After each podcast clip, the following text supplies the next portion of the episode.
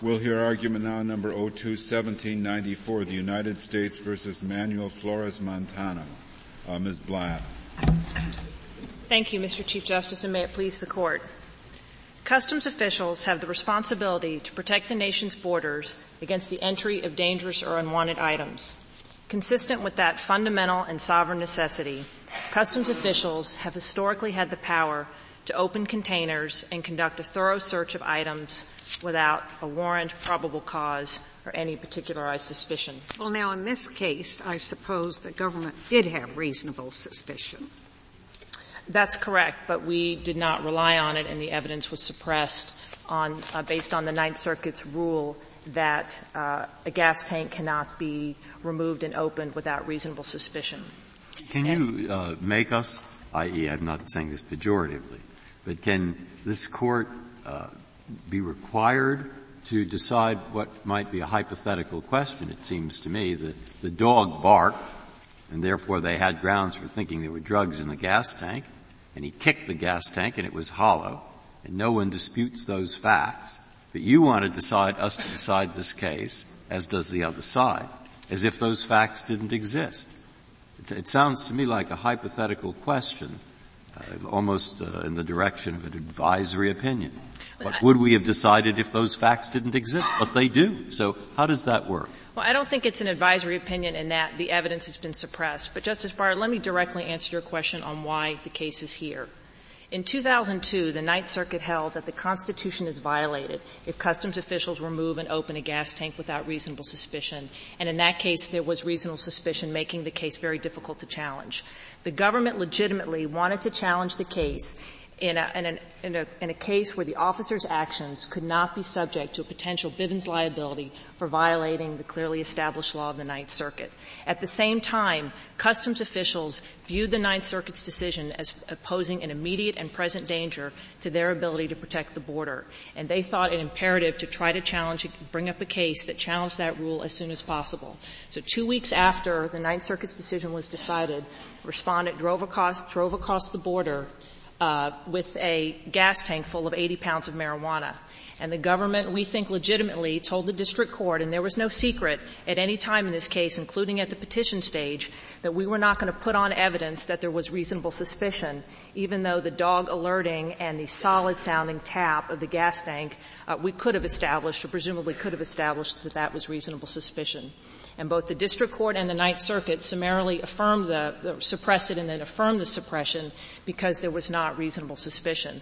And that's why this case is here.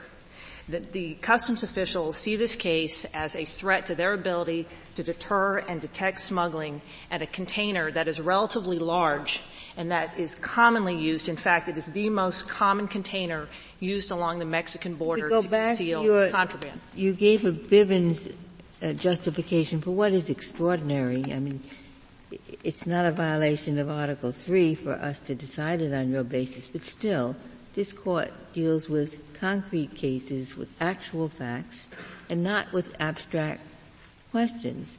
So is it, is it your notion, is it correct that uh, what the Ninth Circuit says becomes clearly established law so that an officer would genuinely be be subject to Bivens liability when this court hasn't addressed the question?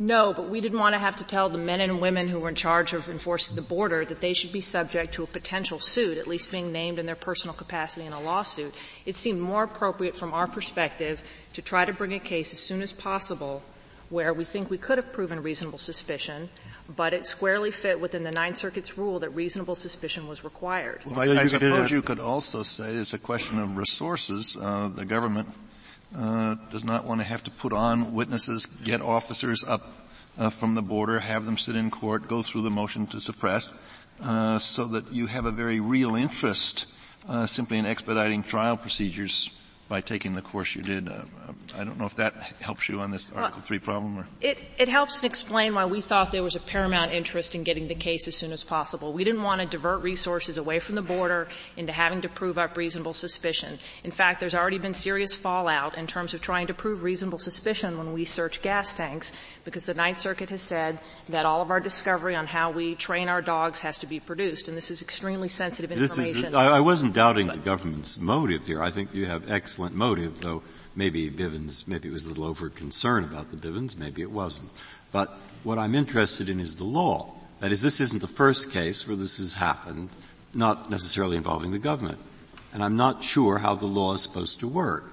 Parties come in and they say, we would like you to decide this issue. I'm sure they would. But in order to get to that issue, we have to assume out of the case certain facts that everyone agrees are there. Well, have that, you ever looked this up? Are there any, are they, have well, you come across this kind of a problem? I think it's, it's clearly, and as Justice Ginsburg said, it's not an Article Three problem. Let me say, Justice Breyer, there's no finding that there was reasonable suspicion, nor did we put on any evidence. No, all there is is there that. happens to be, I think, in the record, undisputed facts that the dog barked and that they kicked the gas tank and it was hollow. Well, I, wait a minute. I anyway. think the kick of the gas tank or the tapping showed it was full, full. not full, hollow. Whatever, whatever, Am whatever. I right? Yes. Showed, it was, showed whatever it was. Exactly. And I think the dog doesn't bark, he just alerts. All Is right. that right? That's right. But let me just say as a, uh, as a prudential Are matter, we sure that there was reasonable suspicion? Or, no, or is no, it just possible that there was that there was reasonable. There's no finding, Justice Scalia. It is our position that we could have put on proof that this constituted reasonable suspicion by putting the dog's handler on and the agent explaining what a, what a solid sounding tap means. We didn't do that. So there's no finding. But let me but just the say. The Ninth Circuit would require evidence of the training of the particular dog and so forth. Well, at least that the defense is titled to discovery on that mm. so that the, the handler. But let me just say, Justice Breyer, as a prudential matter, I think that that is a legitimate concern at the petition stage when we petitioned. And there was no secret that we intentionally brought this case for the purpose of having it reviewed. But the case has been briefed. There's no question about standing. And we think it's appropriate to reach the issue. 25% of all drug seizures along the Mexican border are hidden in gas tanks that we've not only found marijuana, cocaine, heroin, currency, methamphetamine, there have been weapons and Does it matter how, how much you have to take apart of a car to make a search? Does that enter into the ultimate resolution in the government's view? Or eh, do we look at how easy it is to remove a gas tank and look at it? Does that matter? Well, it might matter, but it certainly doesn't matter where the, the, the, compartment or container in question is designed to be removed and put back together by mechanics. A gas tank rem- removal is something that can be done within a reasonable time and that well, in, in this case, once to the, take it off and put it back. Well, in this case, it took under a half an hour. But Justice O'Connor, I want to stress that in other cases, depending on the type of car, it might take an hour or two hours. And the last thing we want is our customs officials to be on a Fourth Amendment stopwatch and telling the mechanic to rush. So on they the 25% figure, um, 25% of all seizures from vehicles, or does that include 25% of seizures where you search the person? Or no, it's 20. What, the 25% is a percent. 25% of narcotic seizures in terms of amount of seizures along land borders. That doesn't include uh, seaports. In terms of quantity. In terms of number of seizures. It doesn't necessarily mean uh, how much volume, but it's a lot given that the gas tank is one of the largest containers. But included in that base is seizures from the person where somebody has it in their pocket. So yes, that's correct. Well, the but gas tank here had 80 pounds in it, didn't it? 80 pounds of marijuana with five gallons of gas, and that's an enormous amount. And this could have been uh, another, another, other dangerous items. It doesn't have to be just marijuana, and they have seen it all. At the same time, someone does not store personal effects in their gas tank. It's just a repository for fuel. And this involves far less of an intrusion on privacy interests than the type of searches that can happen and do happen at the border, such as the traveler's baggage and the passenger May compartment. I ask you if, if the government has procedures in place for the cases in which inadvertently they damage the car or or maybe the thing might blow up on some occasion or something like that. What, what, what what remedy does the citizen or the maybe an alien or the citizen have in that situation? Anytime there's damage to any types of property at the border, the person is handed a claims form which is processed through customs first under the Federal Tort Claims Act. Now there's an exemption for claims arising out of detention of property by customs under 28 USC 2680C. But assuming that happens, Customs can pay and does pay up to $1,000 under the Small Claims Act under 31 U.S.C. 3723. And Justice Stevens, there's another statute, a Customs specific statute, 19 U.S.C. 1630, that would permit Customs to pay up to $50,000, but the restriction is for, it has to be for non-commercial property, so that would be personal property that Customs damage. I So think there are a lot of cases, the repair bills are getting pretty expensive now where thousand dollars wouldn't cover it. Uh, The damage to a car. well, that may be, Your Honor, but this case doesn't involve No, I just, of damage it- and It's sort of in the the- background as to, we're asking whether it's reasonable in the, in, a, in an ultimate sense, and it just, one, that's one of the things that I'm concerned about is, Well, sure. A gas tank is about a $100, $200 item, and it's conceivable that any search can result in damage. Now, respondent has never claimed. You mean to repair it or to replace it? When Well, you you're right. You would have- you would have- To reconnect it, it's about that's right. You would, no, the, the item itself probably cost under $200, but you would have labor Well, costs. that's not true. I had recently had to get one, and it's quite expensive, I can tell you. Well, depending on the car, the ones I've seen have been under $200. But you would have associated labor cost and maybe other parts. But the, the basic point is that this is a container. It's a paradigmatic type of item that can be opened up by the, at, at the border without any particularized suspicion. It- Blatt, may I just go back before you go on with your argument to follow up on Justice Stevens' question? You spoke of the $50,000 limit as being uh, for damage or, I guess, destruction of non-commercial property. Does, does the non-commercial mean, as I would assume it would mean, uh, that a, a truck or lorry that is driven as a, as a carrier would not be covered, damage to that would not be covered by the $50,000 um, coverage? That's right. And So Property if, is- the, if the truck, I mean, if the commercial truck catches fire, uh, as a result, because there's a spark in the gas tank and everything goes up in flames, in effect, there's no redress. Well, I don't know too many commercial importers that don't have insurance that would cover damage by customs. But the No, but important the thing is customs isn't going to pay for it. customs is not going to pay for that. This would happen in a reasonable search too, wouldn't it? Excuse me? This would happen in a search where there is probable cause as well. It could happen, couldn't it? When there's, when there's reasonable suspicion, the same thing could happen, couldn't it? And you also wouldn't have to pay for the truck. Well, that that's absolutely true. Right, and you would And, also and that have would, a, and that would not render what was otherwise a reasonable search unreasonable, would it? It would depend, as long, assuming they're acting reasonably in carrying out the search. The, the mere reasonable. fact that there's no compensation for actual damage, uh, accidental damage to uh, to the truck would not render the reasonable search unreasonable if there were suspicion, right? That's correct. So the why should reason- it do it here? There have been thousands of But- disassemblies but, but isn't, at the isn't border. the point that in, in the, in the hypothetical that Justice Scalia puts, with the probable cause, we start with the assumption that the officers are in there acting reasonably. The question in this case is, posed by Justice Stevens' question, with the potential for damage, is it reasonable to go in there in the first place uh, without probable cause? So that is a different issue, isn't it? Well, no, I think it's reasonable to search property at the border by virtue of the fact it's at the border, given the government's overriding interest and the person's reduced expectations. But Justice Souter, there has been no known or reported instance of this hypothetical risk materializing at the border uh, with respect to a, a custom search. Ms. Blatt, you mentioned, you started to give a number, the thousand searches, um, fuel tank searches, and then you gave a number earlier about how many gas tanks turned out to have contraband or something.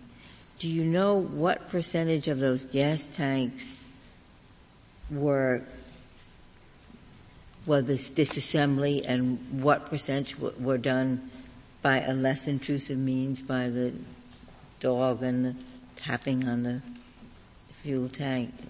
Well, all gas tank seizures, which there have been thousands, have to be done by removal and disassembly of the tank. There are, uh, you could call them searches because that's what they are, of gas tanks that don't involve uh, removal and disassembly if you use sophisticated equipment such as density busters and x-rays. Um, but all these seizures that are occurring at the border, in order to get to the drugs, you have to unscrew the bolts that are holding the tank to the undercarriage of the vehicle and remove the tank and open it up. Is the practice then to just go straight to that procedure and skip the dog and the tapping, or do they go through the whole thing? Well, they have dogs at all the major ports of entry, but the dogs don't always alert. So I wouldn't say it's necessarily skipping, but the dog may not alert. They also, at some of the facilities, have what are known as fiber optic scopes, which are extremely sophisticated and effective equipment. Unfortunately, 75% or higher of all tanks have a in the filler tube have an anti-siphoning valve that blocks the entry of the scope into the tank. But they will try that if they have it. It's not always available. It's an extremely expensive uh, piece of equipment. It costs $16,000 per unit. But if they have that, presumably they try that first. And if it's blocked, then they put the car up on a lift and unscrew the metal bolts that are holding that, the metal straps that are holding the tank, and they'll remove the tank. And then from there on, it's pretty straightforward on how to open up the tank. But if we, if you prevail in this case and they don't have to do that, they can just say, it's good enough to go right to the disassembly. And we don't have to bother with dogs and maintaining dogs and uh, anything else. Yeah, th- uh, that's right. Our position is where the procedure imposes only a modest intrusion on interests protected by the Fourth Amendment. The officers don't have to exhaust no, every uh, least Obviously, method. that would be the result if we were to support the government's view here. And I think we're interested in knowing how often people's gas tanks would be disassembled if, if the government's view prevails here. How many times percentage-wise, would people crossing uh, a land border expect to have their gas tank removed if the government prevails here? It's, I mean, let's say a thousand cars cross the border point in an hour. What percentage of those will have their gas tanks? Not very many. Justice O'Connor, let me give you these statistics. There have been 120 million vehicles that passed through this country's borders last year. And over the last four years, four years, there have been 8,000 gas tank disassemblies. Yeah, but you didn't have this rule established that you didn't need reasonable suspicion. What we're That's, asking you to speculate on is if the government prevails and we say, fine, you can take the gas tank off, you don't have to have any degree of reasonable suspicion, then how many will there be? Exactly the same. It has always been the rule up until the Ninth Circuit that we could take apart a gas tank without reasonable suspicion customs officials. Have any of the other circuits followed the Ninth Circuits? Uh, other circuits have, which have land borders? No, no. They've always been able to take apart a gas tank on something less than reasonable suspicion. But Justice O'Connor, it is true that as a practical matter, Customs does not take the time or the energy to take, to call the mechanic, pay for the mechanic to take apart the gas tank unless their suspicions are focused on the gas tank. And it will usually be because of the dog alerts or the more common situation is it that they're just not sure whether that gas tank has been altered. Maybe a bolt looks different than another bolt, or it looks like it's been unscrewed. And it may be the person had their gas tank worked on, but they're just not sure. They have some concern about the person's travel plan story, and so they, they want to go ahead and make sure the gas tank's not containing suppose, contraband. Suppose you prevail. Um, are there are there any uh, regulations or or, or uh, procedures under which you keep uh, statistics and data? So that say, oh, suppose you prevail, then over the next five years we can, we can look back and see that there have been uh, 10,000 searches and, and contraband's been discovered only 5% of the time or something? Yes, they keep statistics on seizures of narcotics and what are known as positive and negative seizures. And in the last four years of the 8,000 gas tank seizures that have happened, 85 to 90 percent of those have been what are known as positive hits, or there's been a presence of contraband. And so 10 to 15 percent of the, those have been so-called negative searches, where the tank is reassembled and the motor is sent on her way.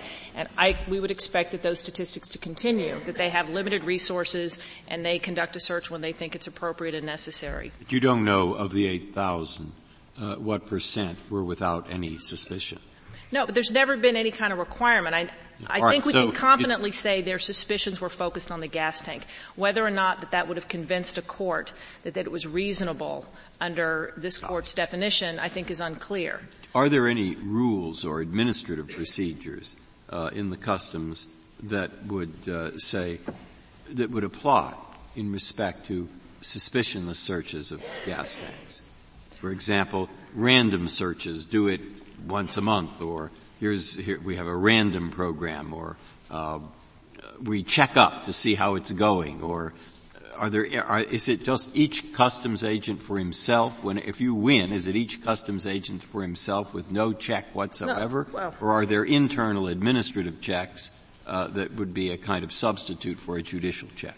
There are extensive training of customs officials Well, does it about how to go about searching a car, where to look, where, where smugglers typically hide their drugs, and what type of evidence they may leave behind. And that's what the agent is looking for. The agents are also trained, though, Justice Breyer, to rely on their experience and intuition and hunches. And over time, border officials gather extensive experience about what they're looking for. When- they also can consult with the supervisor if they have a question about whether a search should actually So, so for done. example, you have a customs agent whose experience leads him to believe that uh, parents with small children are more likely to be smuggling heroin. Now, this would be an odd customs agent. Is there anything in the system that would discover that this is the person who's doing all the suspicionless checks and something's gone wrong here? So there's, do you see what I'm looking Well, for? I'm looking for some way- supervisor would be aware of the search, but with a 85 to 90 percent success rate, that possibility seems rather remote. But then you have the suspicion searches in that 85%. I'm trying to figure out if we have each customs agent for himself to conduct whatever suspicionless searches he wants. And you have a few of the, perhaps in every organization, there are a few unusual ones who cause some problems. Uh, are there any internal checks within the system? Because you're going to not have a judicial check.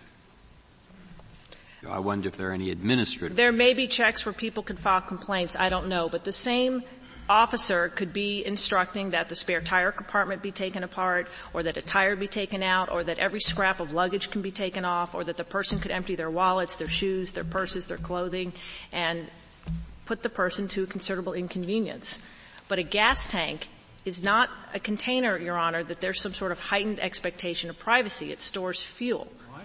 So assume that, that if there's any de facto check, there's more likely a check on the gas tank than there is on emptying your, taking your shoes off and everything else. Namely, the expense that it causes to the uh, customs service in time, in, in, in terms of the time of its agents and I suppose you have to pay these mechanics who come and do it. It's about, uh, cost runs about a cost of $90 to $140 per visit. But Justice Scalia, they're also, very consistent with your point, hundreds of cars in a lane that this inspector has to get through, and they always are concerned about moving through the legitimate traffic and legitimate trade. They want to get people in, they want to get people past the border. At the same time, they're extremely concerned about what's in what people might be concealing in their vehicles. And a vehicle is an extremely large container, and a gas tank is a relatively large container. And given that it is 25% of all drug seizures uh, have been hidden in the gas tank, they have an essential interest in being able to not only detect it when they think it might be there,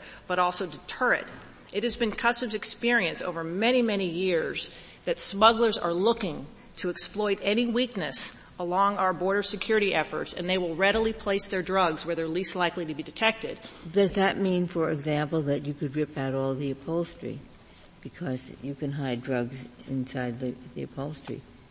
Well, ripping out the upholstery would first present a question of what kind of intrusion there is on, uh, under the Fourth Amendment or an interest protected on the Fourth Amendment, and there may be a significant deprivation of a property interest. Now, we would probably contend that we could rip whatever upholstery was reasonably necessary to I conduct thought, the search. I thought you would, and maybe I'm recalling your brief incorrectly, but I thought you, you made a distinction between the kind of intrusive bodily search, like a strip search, um, and said that's the only one where you would need reasonable suspicion.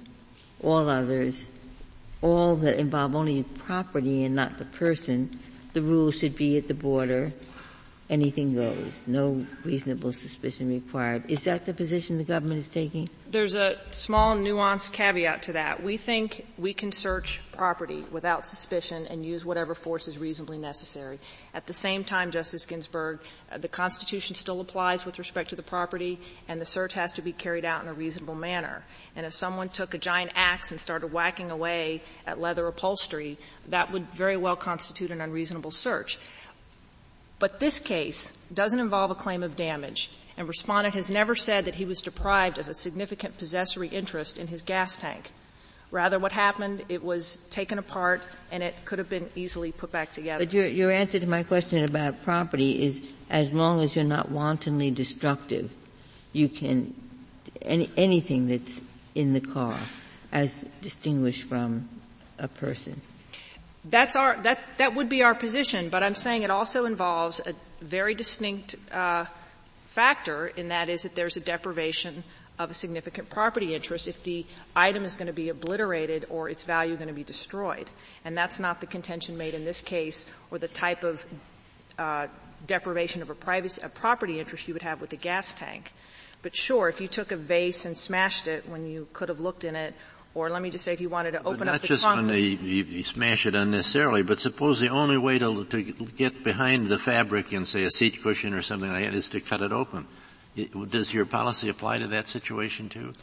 Well, I don't suppose you have a seamstress who sews up the seat right away. Right. Well, we would look at first what the type of deprivation is, and if it's a teeny little tear that can be easily repaired, maybe there's not a significant suppose deprivation. it's something that cannot be repaired. Let's you have to cut up a, a seat a seat cushion. What, what do you do? Let's suppose that there's a significant deprivation. It would at least be reasonable for the court to look at what kinds of alternatives were available to the government. As a practical matter, Justice Stevens, we, customs officials have long, skinny metal probes, which are like needles, that they use to search upholstery. So if it's fabric, you wouldn't even see it going in and out. If it's leather, you probably are going to get a tiny hole. Now, whether that would constitute a significant deprivation might turn on the facts and circumstances, but these are wonderful pieces of equipment that customs officials use all the time to look inside places that are hard to see, and they use them exactly on, on seats.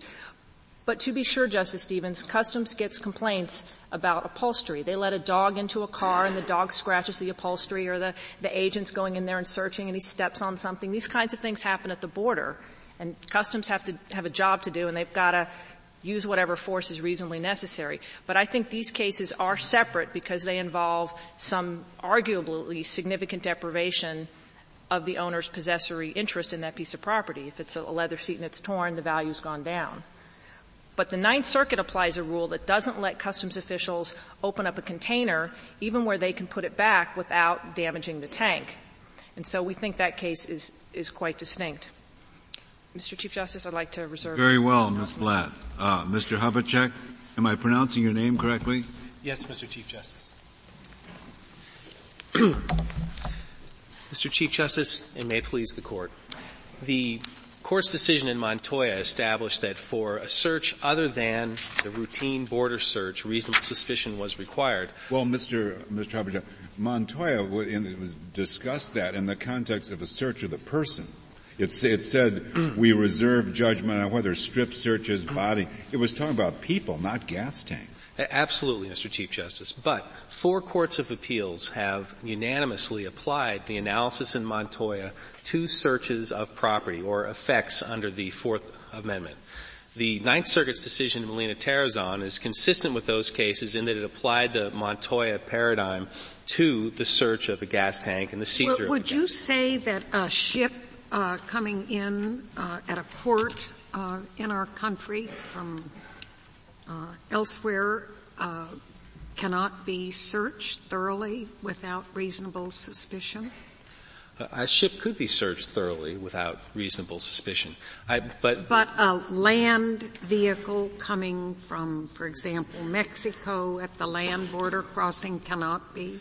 Well, I, the distinction that I would draw would be what the is point the difference? of disassembly. Um, I, I, don't think that you can disassemble conveyances that come to the border. You think that uh, if the ship came in, that uh, the gas tank could be removed and examined for uh, presence of illegal goods?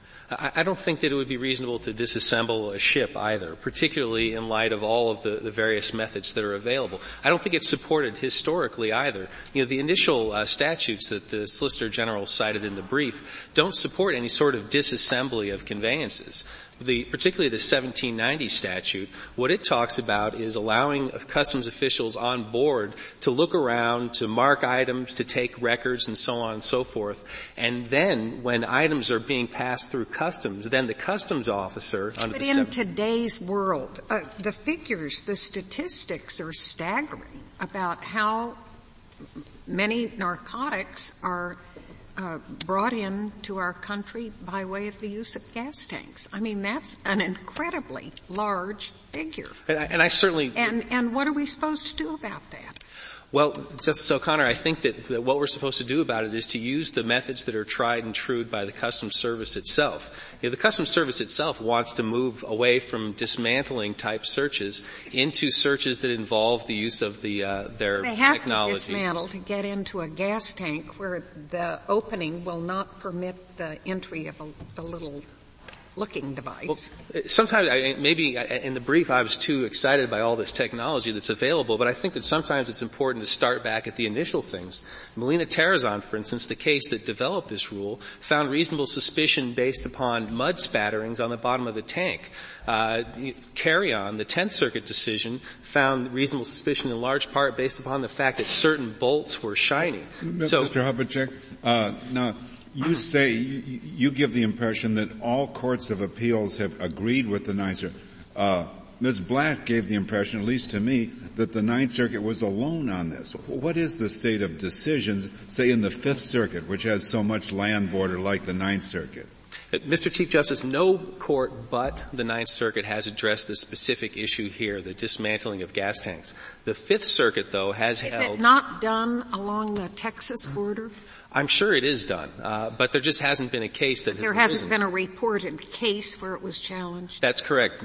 But however, the, the Fifth Circuit has uh, decided that intrusive searches of property are subject to the Montoya analysis and that reasonable suspicion is required in a drilling case called Rivas. And in that case, you know, they uh, used a drill to drill into is, the Is it the, in, you, you, you describe the search as intrusive, but as I understand it, your objection is not to the intrusion. Your objection is to the disassembly. Yeah, yes, that's correct. So, so the, the, I, I assume your objection rests on either or both of these grounds. Either the value of the property, which is either lessened or placed at risk, or the inconvenience uh, to the driver and passenger while the uh, while the intrusion or the disassembly goes on. Uh, which is it? I would say it's, it's both of those, and I think that the, of course, the court's uh, Soldal decision establishes that a meaningful interference, even if there's no privacy interest at all, still implicates the Fourth Amendment. But certainly there are issues with respect to value. If my gas tank is all right, so, yeah, what, what is the issue on value? They'll put it back together again. There's apparently no record that that these things blow up all the time. Well, so, so what is the, the property concern? Well, I think there are a number of concerns. I mean, number one, if I resell the car, do I have to disclose that the gas, the fuel system was disassembled? I mean, what if I have a warranty? Does that exclude things from a repair by the warranty because it's been worked on by someone who's not authorized by Ford or whatever company owns the car? Um, are there issues with emissions? You know, this is a 1987 vehicle that we're talking about, and the, the systems are much more complicated now. I just read uh, yesterday a regulation indicating if you have a 0.04 gap, you have to have a sensor that can determine if you have that much leakage, 0.04 inches. You have to have a sensor that determines that kind of leakage. Um, would it violate the terms of your lease to have some unauthorized person or some person you don't know about uh, to go ahead your, and your clients weren't worried about all that apparently i mean i don't think 60 pounds of cocaine was good for the gas tank either was it no, I'm sure that it's not, and certainly you'd have to. Is that the only kind of? I mean, I take it you concede there's no privacy interest here. Well, I, is that right? It, it certainly is, is not a, a, tremendous privacy. No, all right. Well, so is there no any? privacy interest, and all there is is an interest that you don't want the government hurting your property, which which is conceivable and an interest. Uh, but on the other hand, they say no privacy interest. Uh, uh, conceivable the government will hurt your property. Every day of the week we deal with government people might hurt our property. And uh, on the other side, uh, 25% of all the drugs that come into the United States outside the, uh, by land come in in gas tanks. This is an overwhelming interest for letting you do it. After all, they search your suitcases, they search my pockets, they search every piece of luggage, they, they search anything you're bringing in, and uh, uh, it's not an unusual thing at a border. So, so how, how do you respond to this strong interest on their side and no privacy interest and very little uh, property damage risk uh, on the other side. Well, I don't agree that there's very little property damage risk based on the, the other things that I've just mentioned. Plus, there's also the issue of the security of the individual, which was focused on in Molina Tarazon. You know, what confidence do you have that this crucial system in your vehicle is going to be reliable when it's been taken well, presumably, apart? Presumably, the person filling the gas tank with drugs had to disassemble the tank to put the drugs in there. So apparently willing to take that risk. But, but not willing to let the customs service do the same thing? Right. Well, well, people who smuggle drugs and gas tanks are willing to take a lot of risks, but the average traveler who comes to the border and is faced with the possibility of random disassembly of their gas tank is not going to be willing to take those well, risks. How, how often does that happen? That an innocent person has his gas tank random, uh, randomly disassembled? Well, there's one of the weaknesses of this record is, is that although the Customs Service claims that it's important for them to be able to do random disassemblies, they haven't established any sort of program under which they do random disassemblies, but there were several hundred gas tank disassemblies in which there were no drugs found. Well, we were told that 15% or 20% of the time, uh, nothing is found. 80 or 85% something is. That, that's my understanding of the government's submission. Right, and I think that that supports the notion that when they act upon suspicion and their experiences, we've heard detailed this morning, that they can be effective. That doesn't mean, though, that it's essential to have the ability randomly to disassemble. Well, they're not talking about randomly. They're, they're talking about. I, I, I, I think uh, I think uh, uh, Ms. Blatt uh, said hunches. I mean, you know, they're they're they're just some intuitions that agents get that, that may not rise to the level of what a court would uh, acknowledge as an articulable suspicion. And they shouldn't, they shouldn't have to worry about whether they have to prove that or not. I, do you really think they're going to do it when when there's no reason whatever to do it? Well, that, that's the problem with absolute discretion. Any any officer across the United States can make the rules for that particular day. But I, I think that it's important to bear in mind that these hunches have you know there are, are many. Well, we're talking about border searches with customs officials who are trained and they have limited budgets. Why do they want to pay the cost of having a mechanic disassemble an engine unless they have a good reason for doing it. I mean, it's inconceivable to me that they'd try to run up the number just to run up the number. It's too expensive. They don't have that kind of money.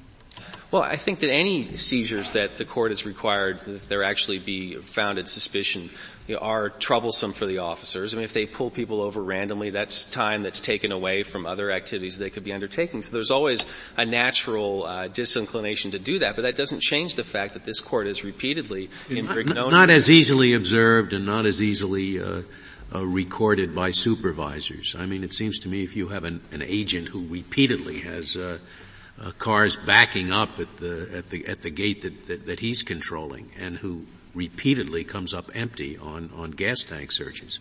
That fellow's not going to be there very long. I mean, it, it, it's easy to observe somebody who's abusing the system. It seems to me. Well, again, I think that it's important, though, that officers not be able to act arbitrarily across the United States. It's not, it's not necessarily going to be limited to one officer so that we'll always be able to weed them out. In, in your answer to Justice Souter's uh, question a few minutes ago, you said that not only was the property interest important, but the inconvenience was, was a factor. And uh, I don't know that we've ever said much about that that would, would, would support it. Certainly, there's going to be some inconvenience anytime you cross a border. And this thing, if it takes half an hour, uh, is, is, that really a Fourth Amendment factor?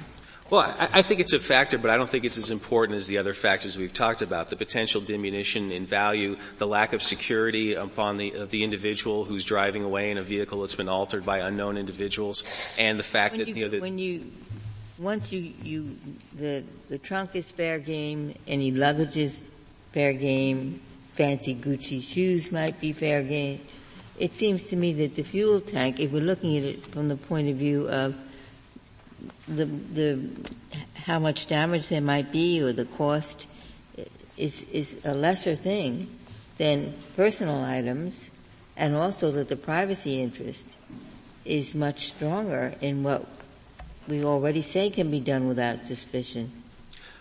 I, I, agree that the suspicion that the privacy interest in the gas tank is not as high as the other items that you've mentioned. However, it still is true that when you put your Gucci shoes on, you're planning to take them off. So if an officer takes them off to look at them, that's not a problem. If they open up your luggage, your luggage is, is expected to be open. And in fact, 1461 requires that you furnish an, an opportunity to open up that luggage. But no one expects that their gas tank, when they buy a new car, at tremendous expense that they put their family in, no one expects that that part of their vehicle is going to be open like they know that their luggage is. Well, the question is whether it's unreasonable to, uh, uh, to require them to e- expect it if they're running their car back and forth across the border. I mean, well, I, I, don't think that it's. Re- what, why is it wrong? What, what, what test do you do you urge as to as to when um, when a search uh, by border agents cannot be done? What, what, what, what, is, what is the criterion? I think when it involves disassembly of property. Anything and that involves disassembly. So, so, what about taking the cap off of a, off of a bottle? That's there. Is that is that disassembly? Well, I, I, think the cap off the bottle is similar to the luggage. You would just open up the cap, and, that, and that's what's expected to happen. But what no if the one, bottle's sealed? I mean, you know, it's it's it's a sealed bottle. I, I guess to break the seal. Th- that could result. Uh, I mean, that may be necessary. that. Can't be done. That may it may be situations where that shouldn't be done. Suppose Without, it's the same as uh, suppose there's a terrorism problem, and wow. they say that. Uh, uh, we want to search every 15th uh, truck that comes in. There might be anthrax or bombs or whatever, and we want to give the uh, agents uh, the power to look thoroughly into these big trucks, uh, even without suspicion. Now, were you saying the Fourth Amendment would stop that? If we're talking about a specific threat where there is, you know, no, no, specific not specific threat. It's the present situation. The government simply says we're worried about our borders; they're not secure, and we want to uh, look at uh, the trucks. We want the, cu- the, customs agents to be able to look at trucks that are coming in. They may have uh, dangerous uh, uh, items on in, uh, on board, and we want them to look whenever they want. It's at the border, just like your purse, just like your valise, just like your bag.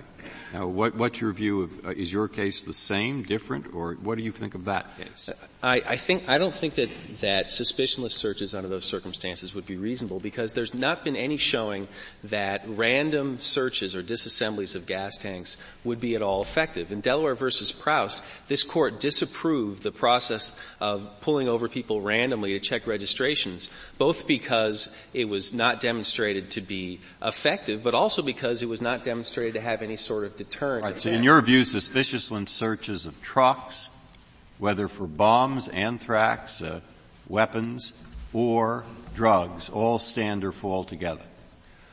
Well, I think that I think that there, at least with the every 15 cars, there, there would be more of a deterrent because then they would know that every 15th car is being searched. But there is no program in place now. There was nothing offered below. In fact, there was no evidence offered below. Different question. My question was, do they stand or fall together? Right. I, I think that the, that our case is stronger than your hypothetical. Del- Delaware against Prowse had nothing to do with the border.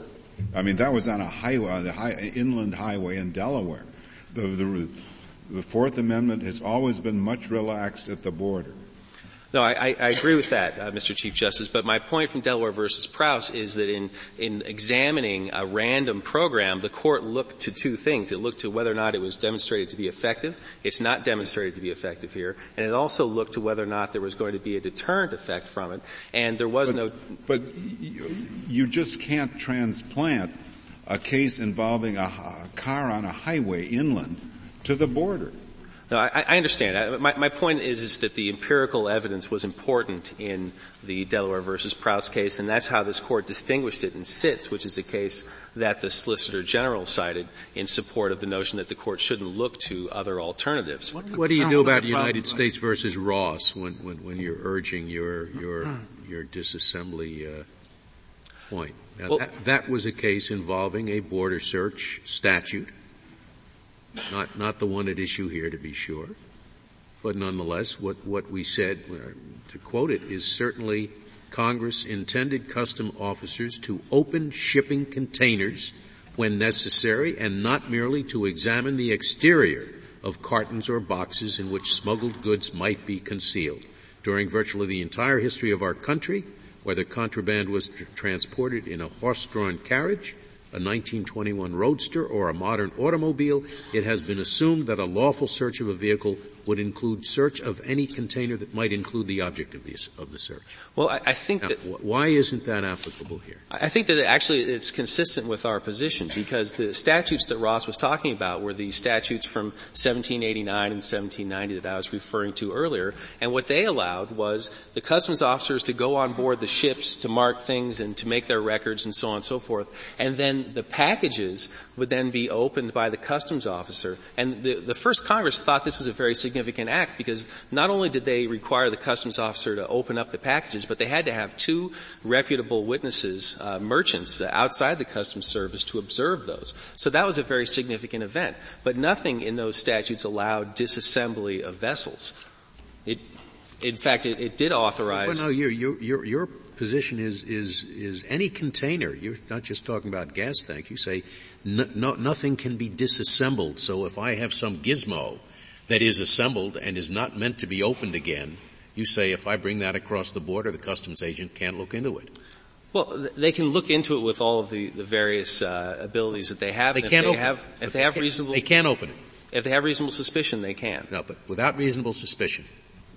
I'm, I know, I don't think they can open up the, the gizmo without reasonable suspicion, but they still have all of the abilities they have to bring to bear on that, all the, the experience, all of their technology, all of their ability to examine things. I, I think I, I, I, lost what you were saying when you started referring to the gizmo. Uh, if if I bring in, uh, if I buy a valuable statue in Europe and I have it elaborately crated so it won't be hurt in transport, when it gets to New York, can they open the crate to see what's inside? Yes, they can. And that would be consistent with the 1790 statute, which said that you could open right. the packages. So the difference between the crate and the gas tank is, I take it, you're concerned that after they've put the gas tank back together, there may be some risk that it won't function or that the emission system will be affected? I mean, is that where you draw the line between the crate and the tank? Well, I think that the, the line that I'm drawing is, is the line that was drawn by the first Congress when they said that you can open up packages and they didn't provide any additional authority on board the vessels. Yeah, but well, you're, you're, you're arguing a constitutional uh, restriction here. Your, your argument is not that Congress has not provided the authority. Your argument is Congress can't provide the authority. So what it seems to me what Justice Souter is asking is if Congress can provide the authority to uh, uncrate the statue, what constitutional prohibition is there to uncrating the gas tank?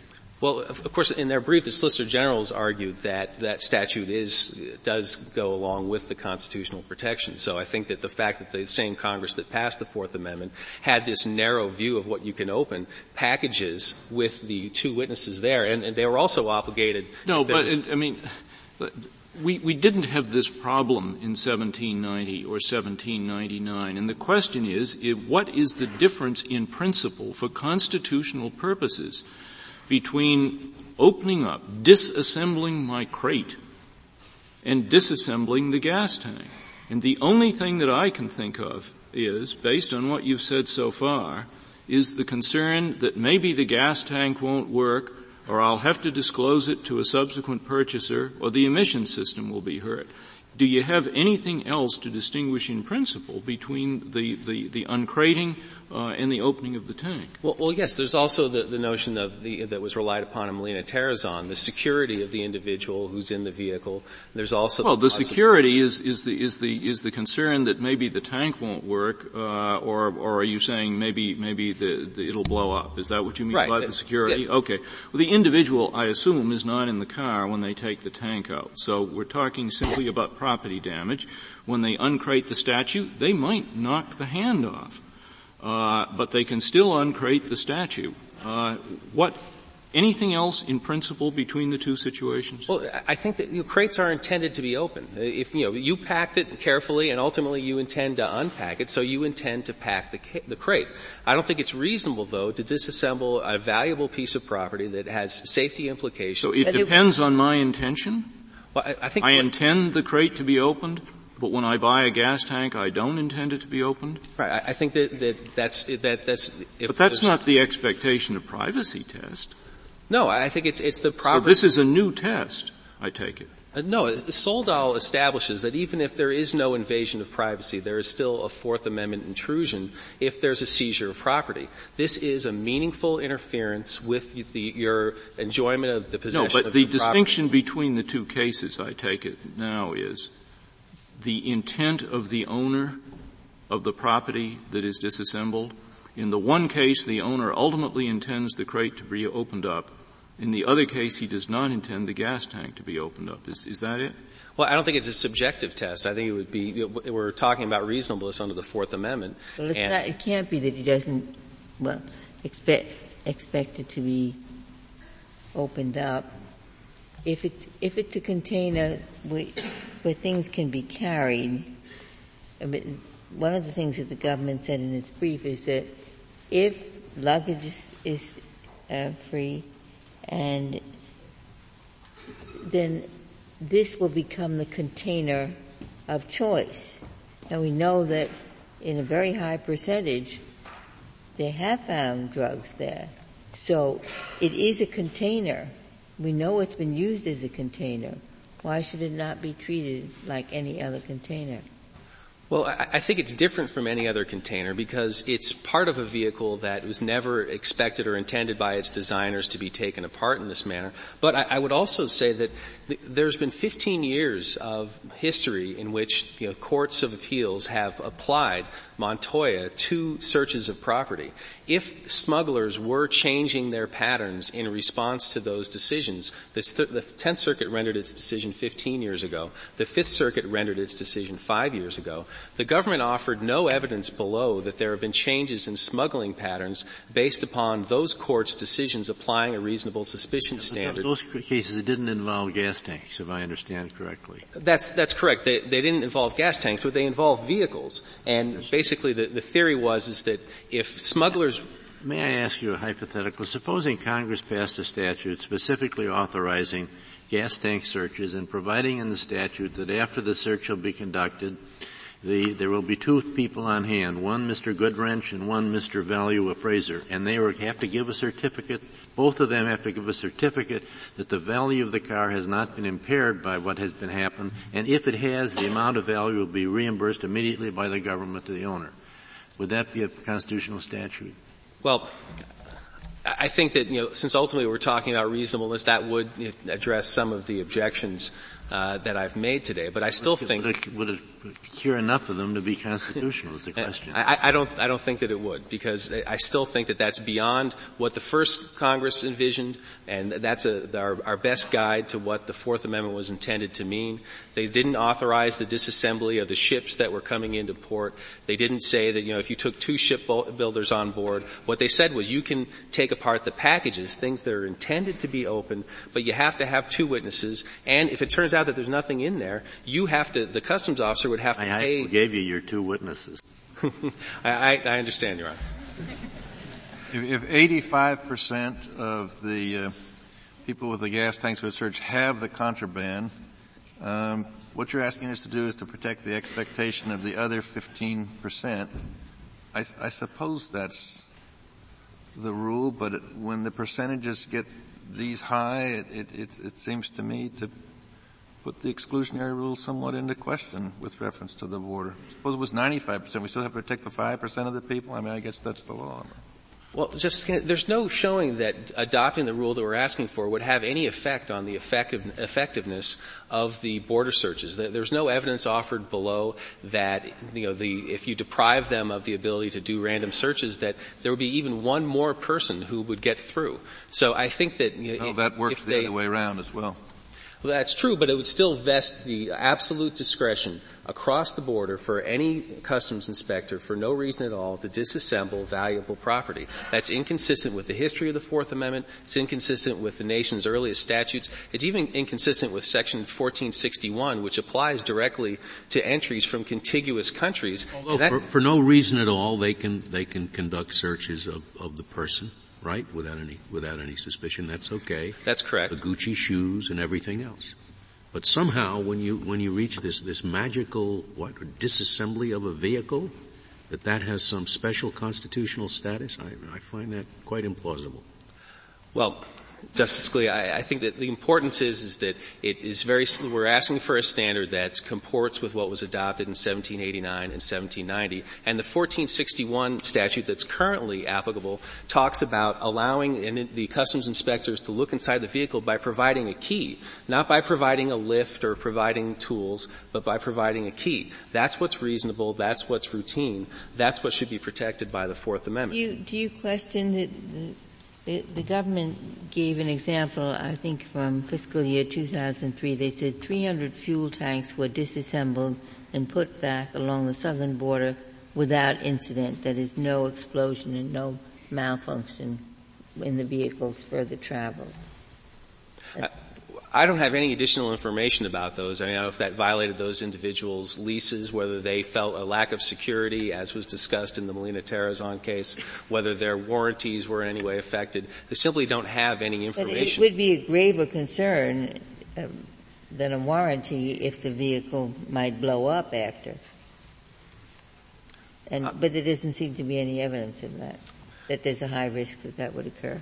Well, there's no risk. Apparently, there's no evidence of anything blowing up, and that doesn't mean that individuals' security was implicated as they drove away from the border, knowing that their valuable property had been altered by unknown government functionaries. If the court has no further questions, I'll submit. Thank you, Mr. Hubachek. Ms. Blatt, you have three minutes remaining. Thank you, Mr. Chief Justice. Justice Kennedy, um, you asked about the 25% figure and in the appendix to the petition at 12A, that 25% figure relates to vehicle drug seizures. So what, what customs meant by seizures was from the vehicle. That wouldn't include stuff found in someone's pockets. Uh, Justice Breyer, you asked about how we track um, searches. There's apparently a nationwide computer tracking system where customs tracks all of their searches, both positive and negative. And when there's a positive report, uh, search, it's called a seizure. When there's a negative, it's called an incident report. And the agent is in fact required to document what his reasons were for, were for conducting the search. And the supervisor must read that. And if there was a problem developing about improper use of his resources at the border, the agent would be either trained or disciplined. Are those public documents? I would doubt it. I don't know, Justice Kennedy, but given that it includes the reasons for conducting the search, but I, I just don't know. I know it's called the TECS, but I don't know whether that's public or not. But it, it, is, is it public that such a thing exists? Is there? Is I've there... just made it public. but I mean besides your word for it. I trust you implicitly, but I'd like to be able to cite something other than you. I'd, I'd, have to go on okay. the internet or something like that, Justice Scalia. But I don't want to cut you off, if you had something else to say. No, that that was. Uh, I just want, I, I, I, do think it's correct though, is it not, that what really we're asked to decide is whether you have the power to make random searches. I know that they're costly and unlikely, but I think it, it's, it's not unlikely in today's world that you might decide you want to search every 100th vehicle or every 25th vehicle to let the world know that even if they hire Ronald Coleman, they might get uh, searched. That is correct, isn't it? That's correct, Justice Stevens, and it's quite conceivable if the country ever went on a red alert that the Commissioner of Customs might say, or there was some vague intelligence about smuggling in, in pickup trucks, they might want to do very extensive searches of pickup trucks. Now, whether they'll actually ever come to that, I hope not. But yes, this is the, the border power, the power to conduct a border search is one without any particularized suspicion. Thank you, Mr. Chief Justice. Thank you, Ms. Blatt. The case is submitted. We'll hear argument.